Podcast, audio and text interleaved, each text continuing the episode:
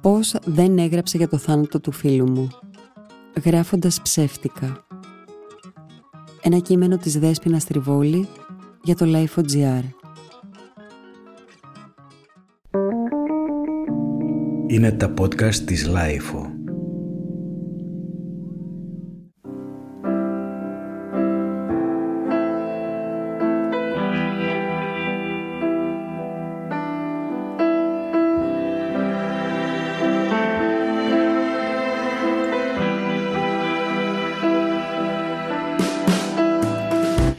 Από μερικά χρόνια πέθανε ένας πολύ καλός μου φίλος.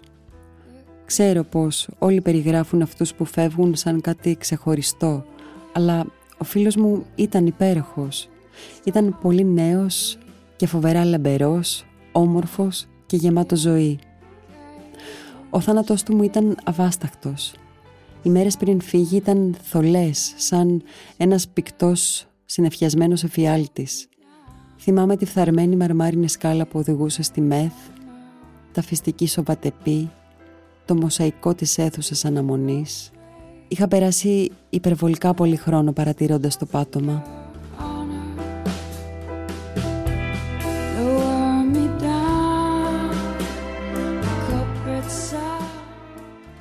Εκείνες τις μέρες μου είχαν ζητήσει να γράψω ένα δοκιμαστικό κείμενο για το site ενός οργανισμού που παρήγε περιεχόμενο.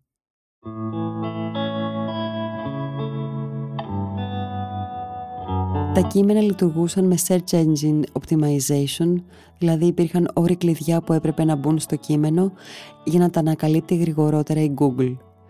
Το κείμενο έπρεπε να αποτελείται από πέντε παραγράφους με ξεκάθαρο call to action. Θα πρέπει να αναφέρεται συγκεκριμένα τοπονύμια, μου είχε πει η κυρία στο τηλέφωνο. Ήταν ο πέμπτος κατά σειρά χρόνος κρίσης Μέτραγα και το τελευταίο ευρώ για να πάω στο σούπερ μάρκετ. Έγραψα. Τίτλος. Καρδίτσα. Υπότιτλος. Τόπος της φύσης και της παράδοσης. Lead Ο προορισμός στην καρδιά της υπηρετικής Ελλάδας που συνδυάζει την παράδοση με τις ομορφιές της ελληνικής φύσης. Κοντινοί προορισμοί, γραφικά χωριουδάκια και μια άγνωστη λουτρόπολη. Call to action ταξιδέψτε στην Καρδίτσα ένα τόπο χαλάρωσης και ηρεμίας.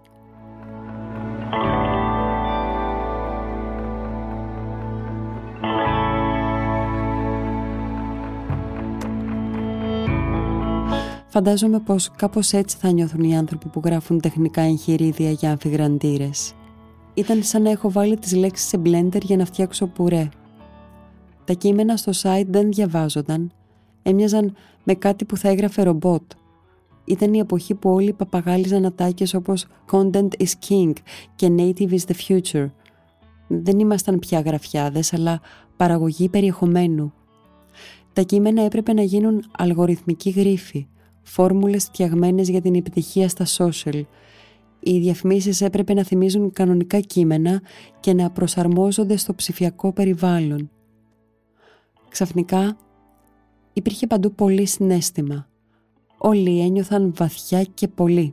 Μελό κατεβατά μιλούσαν με συγκίνηση για μια κρέμα ενυδάτωσης.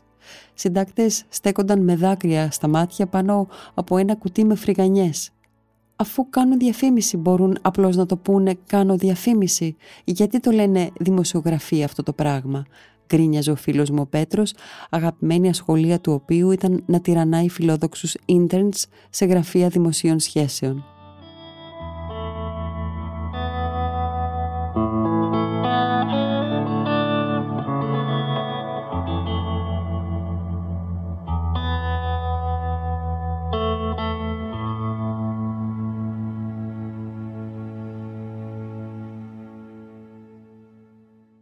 Η κηδεία του φίλου μου έγινε τέλος Μαΐου, αλλά έκανε φρικτή ζέστη.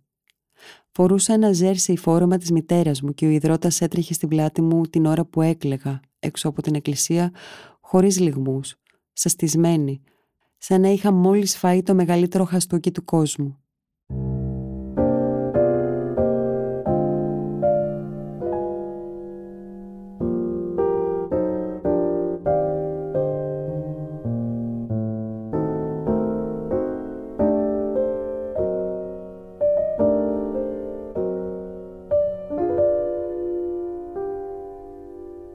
Τότε συνέβη κάτι παράξενο.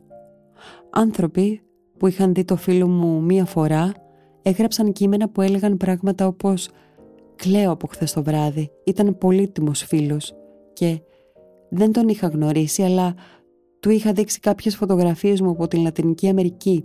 Είχε αναγνωρίσει το μοναδικό ταλέντο μου και μου είχε προτείνει να διοργανώσω μία έκθεση.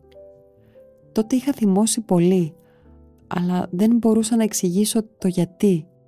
Τώρα που έχουν περάσει χρόνια, πιστεύω πως ο θάνατός του δεν ήταν παρά η συγκίνηση της εβδομάδας του στο Facebook. Κάτι σαν το native advertising της ευαισθησίας τους. Ήταν σαν ο κόσμος να είχε γεμίσει με κάλπιδες, σαν αυτούς που περιέγραφε ο Χόλτεν στον φύλακα στη Σίκαλη. Η προσποίηση στο συνέστημα είχε γίνει πια δεύτερη φύση τους. Την επόμενη εβδομάδα μπορεί να έγραφαν μια λυπητερή ιστορία για κάποιο κουταβάκι που είχε παγιδευτεί στις λάσπες μιας νεροποντής. Ένας σπρώμαυρο μουσουδάκι που πάλευε να επιπλέψει σε μια θάλασσα λάσπης ή για κάποια ηρωική τους παρέμβαση σε ένα καυγά στο λεωφορείο μεταξύ κάποιου πρόσφυγα και ενός ρατσιστή. Γιατί πάνω απ' όλα είμαστε καρδιές που χτυπάνε, είμαστε οι αλληλεγγύοι μας, είμαστε οι ενωμένες μας γροθιές. Γράφουμε για να καταλαβαίνουμε τον κόσμο, γράφουμε για να νιώσουμε πως τον ελέγχουμε. Δεν έγραψα ποτέ για τον θάνατο του φίλου μου. Το facebook με βομβαρδίζει στο On This Day με ανάκατες αναμνήσεις από τη ζωή μας μαζί. Φωτογραφίες από την παραλία του Λαβρίου, βραδιές σε μπαρ που δεν υπάρχουν πια, inside jokes στις συναυλίες, ο Πατ Μέθενη δεν είναι μάρκας σαπουνιού δέσποινα τριβόλη. Στην αρχή με πονούσαν αυτές οι υπενθυμίσεις. Μετά άρχισα να σκέφτομαι τις αναμνήσεις αυτές ως κίντερ έκπληξη από το παρελθόν, απρόσμενα ψηφιακά δώρα της ζωής μας μαζί.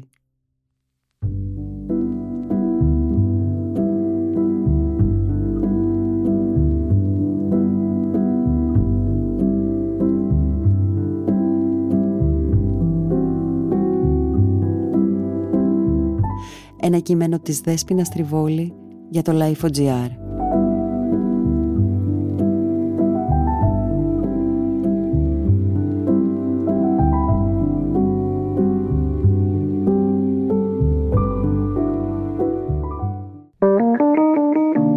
Είναι τα podcast της Λάιφο.